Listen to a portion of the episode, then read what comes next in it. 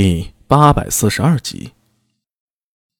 水草丰盛之地，匈奴的军队可以到处跑，但他们的部落那么多牛羊，总不能也跟着到处跑吧？必然要依水草放牧。霍去病呢，正是凭此点潜入敌后，救世于敌，再加之铁血杀戮，在匈奴人后方大肆破坏，夷平部落，杀光牛羊，以此来削弱匈奴人的战争潜力。而且每次掠抢，总会故意放几个部落里的人逃走。逃走的人能去哪儿啊？必然是去寻找匈奴的主力，去报讯和求支援。霍去病悄悄派精于藏匿之人跟于其后，大军随后掩杀。这便是他能在草原中屡屡找到匈奴人主力的方法。说起来简单，但其中有无数个环节和技术难点，实则并不容易。否则，大唐那么多将军，为何别人做不到，唯独有霍去病能做到呢？这便是本事了。至于同时期的李广，那就不提了。一次是运气不好，次次如此，那便不是运气，而是实力。你是说？王文斗眼神一凝，突厥人的游骑已经跨过金山山脉，深入燕然都护府了。苏定方说道。极有可能，都护府府兵不过三千，大片广袤的草原上都是各族的部落，突厥人融入其中，便像是一滴水融入到海里，难以察觉。他们不需要找到我们真正的运粮线路，只用盯着我们军那些仆从部落，甚至盯着都护府，便自然能找对方向。陈知节摸了摸胡须，微微点头。丁方说的有理。我料他们必然不敢派太多人手，现在只是少量人在后方破坏，想绝我军粮路。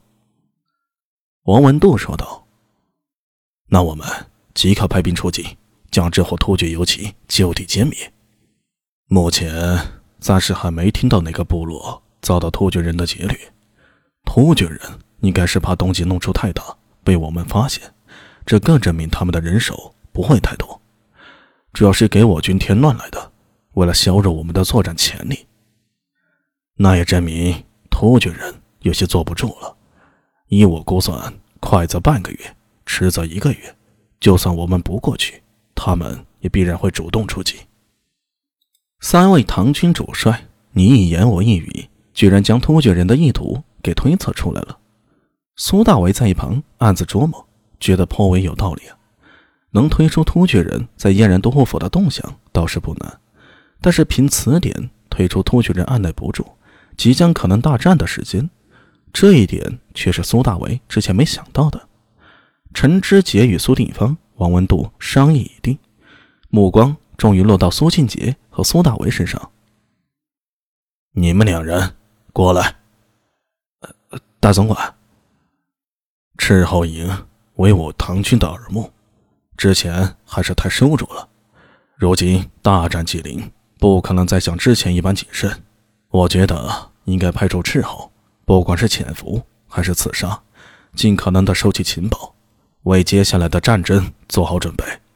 陈知节目光一扫苏大为，你二人可明白？谨听大总管之命。好，陈知节也不客气，即刻下令。苏清杰，你为斥候营营诊，就由你和苏定方将军麾下兵马配合，务必将潜入燕然都府这边的突厥游骑找到。末将领命。苏庆杰马上答应下来。要你们斥候营出动，不是为了打，牢记你们的使命是刺探消息，明白吗？明白。陈知节又看向苏大伟。至于苏大为，你有上次翻越金山的经验，也见识过突厥人的铁骑，敢不敢再玩把大的？但听大总管令。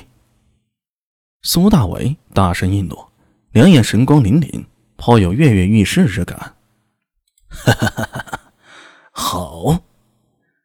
陈知节大笑一声，指了指他：“我就欣赏你这身上的这股子虎气儿。”给你的任务是翻过金山，潜入突厥人地盘，给我弄清楚他们多少人，藏在何处？何时动手？事无巨细，一一报来。末将领命，光凭赤候营那点人手，只怕是不够。陈知杰的目光投向苏定方。定方，具体的人手安排、骑兵的配合，由你来管，全力支持赤候行动，以搜集消息第一，歼敌其次。是。真正的大战还在后头，现在杀几个游骑，三瓜两枣的，对见惯了胜利的唐军来说根本不放在眼里。所以此次行动以斥候打探消息、收集情报为主，唐军骑兵为辅。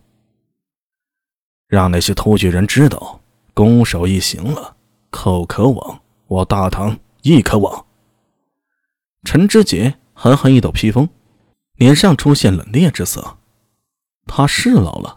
对求生之心没有年轻时那么执着，可这不意味着突厥人能骑到他脸上，用他的脸皮来做军功。这一仗无论如何，唐军只能胜，不能败。